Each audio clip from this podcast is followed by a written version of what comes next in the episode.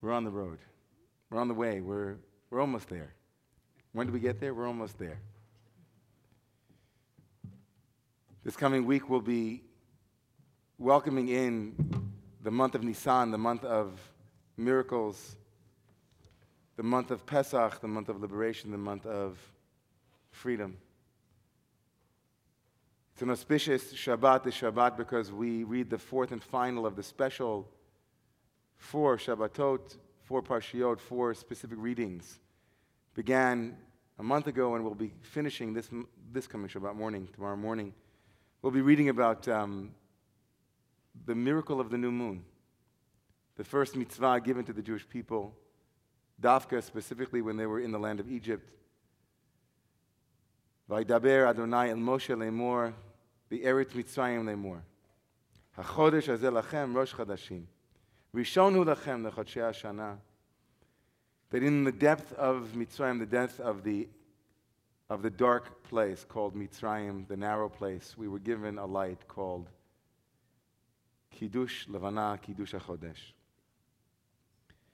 Yachad im together with that, we also have the profound joy of being able to read about leprosy, which comes every year at this time.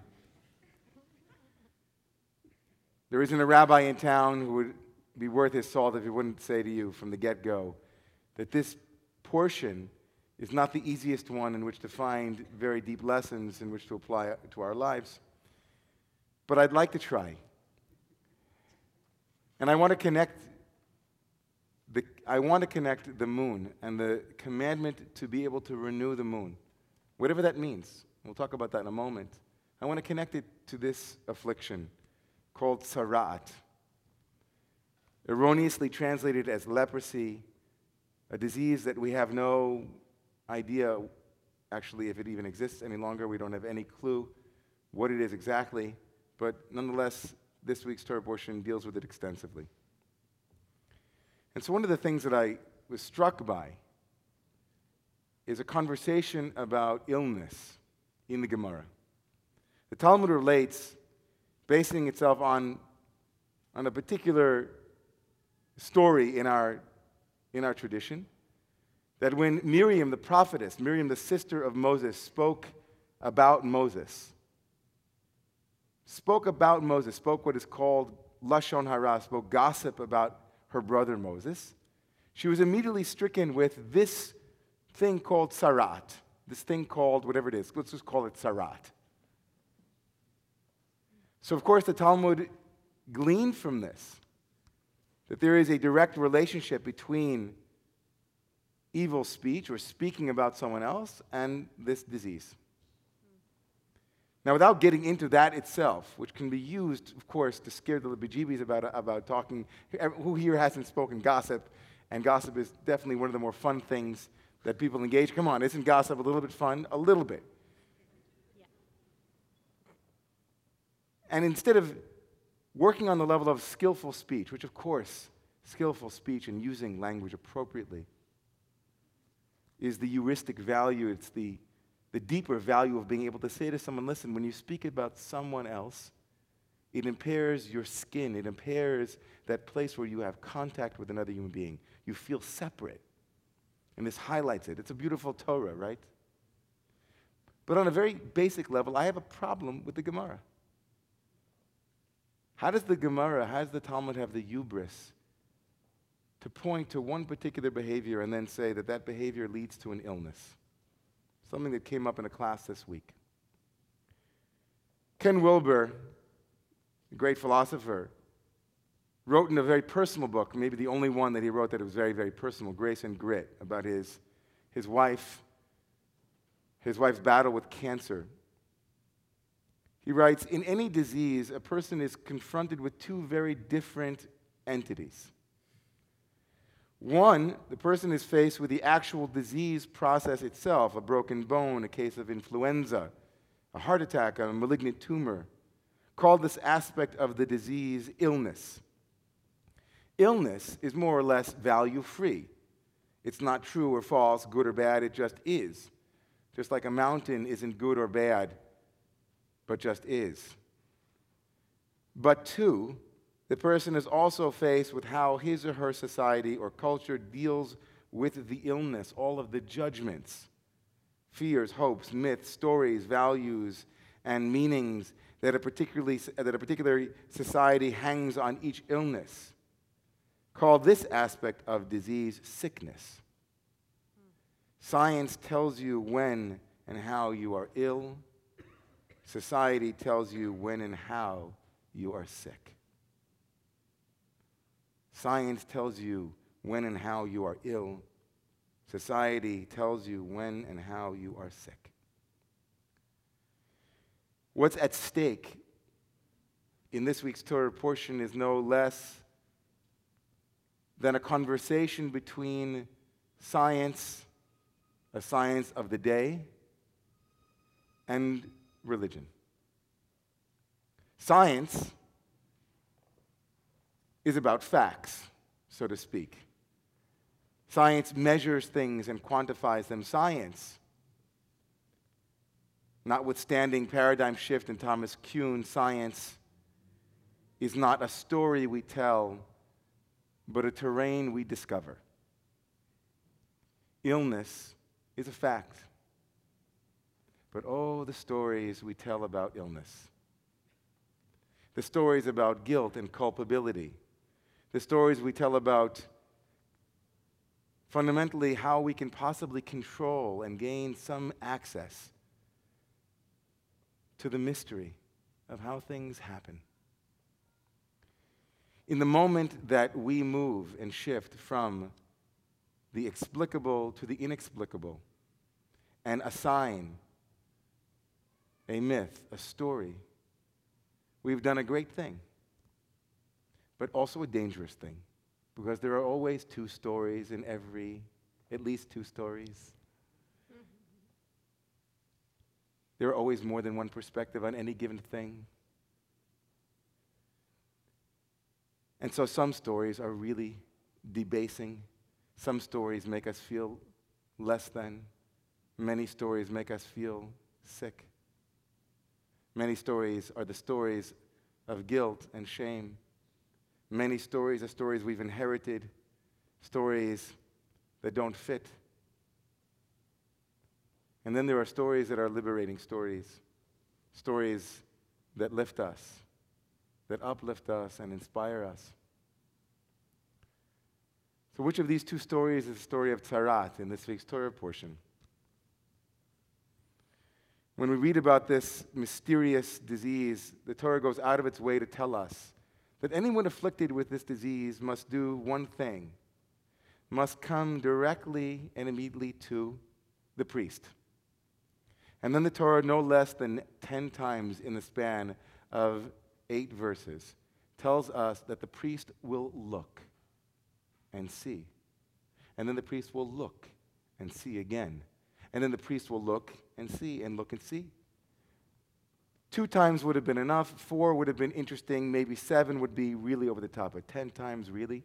Do we really need to know the process that the, high, the priest engages in to detect? We really need to know? Well, of course, because he has to, he has to decide if it is or it isn't. But something deeper is at play, say the Hasidic masters. In the eyes of a Kohen, in the eyes of the priest, the eyes of the the one who knows how to tell the story. The difference between illness and sickness is much clearer. The etiology, the source, is cleaner. The priest must perspect the disease, the illness. The priest must bring the compassion, must bring the awareness and the subtle diagnostic tool that doesn't misdiagnose what is taking place and ascribe it to something that isn't really there. Now, guess what, everybody? I have news for you, as my grandmother would say. I have news for you. this little mitzvah that we're going to be celebrating tomorrow called Kiddush HaChodesh, renewing the moon, is not about science, it's about story. How do I know that? You see, in order to name the new moon, we were forbidden to use math and calculation and science. The only way to establish a new moon every month in the time of the Beit HaMikdash, in the time of the temple, was how? And anybody know? Anybody know? Max, I think you know. Max, how did, how did you establish the new moon? Two people have to see it. Al Edim, you have to have two witnesses. Two witnesses have to come and say, I saw the moon. And let's say the two witnesses, everybody, let's say the two witnesses saw the moon and it really wasn't true. And we know it because we could whip out our Google, our iPad, our moon, our ephemerai, or whatever we use. Let's say it's not really, really the month. Doesn't matter. HaChodesh azelachem. The new moon is given to you to decide. It's not about science, it's not about facts, it's not about, it's not about illness. It's about the story you tell. What story are you going to tell? The Torah wants to know. The only mitzvah, the first mitzvah, the most important mitzvah given to the Jewish people when they were in Egypt was you have the power to decide which story you tell. You can establish a new moon. You can bring the moon out of hiding. You and you and you, we can all bring the moon out of hiding depending on what story we tell. So, what's your story? What story are you going to tell? What myth are you going to believe in? And this distinction is not a vort. I'm not telling over a nice idea tonight. It's a fundamental distinction in where we put the, the majesty in religion and how we appropriate space for science. I had the unfortunate experience of going to a lecture this week where someone came in from Israel and had a very large group gathered, and this person is a quote unquote Kabbalist. And like other Kabbalists of this school of thinking, he wanted to convince the audience that Kabbalah is not religion. Kabbalah is not religion. It's not even Jewish, he said. Unbelievably. But what is it, he said? Kabbalah is science. Kabbalah is science, he said. Metaphysics, mystical science. It's very simple. You do this, you see this. You wear tzitzit, right? You wear these fringes, and it's a cause and effect relationship. This is not a new idea. All of these notions of science are at their core manipulative. If I can convince you that it's not about the story you create, but about what is already there, it exists whether you like it or not. Somehow I can guilt you into keeping all of these mitzvot, keeping a Jewish life, because who wouldn't want to be scientifically airtight? You wouldn't walk off a building, would you? But I humbly submit, my friends, the world is not given to us, we are given to her.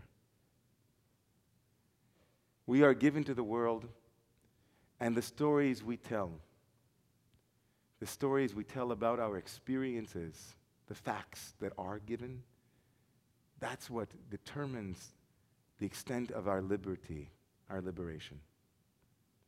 And that as Passover approaches in the next 14 days or so from Monday night, we have two weeks, and every year I say this to think about the stories that we tell.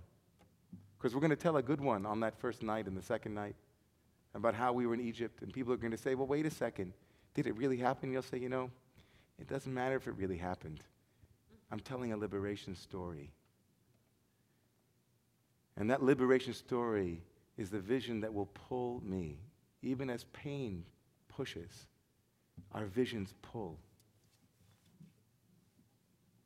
So let's be clear with ourselves about the stories we tell and the power that they have.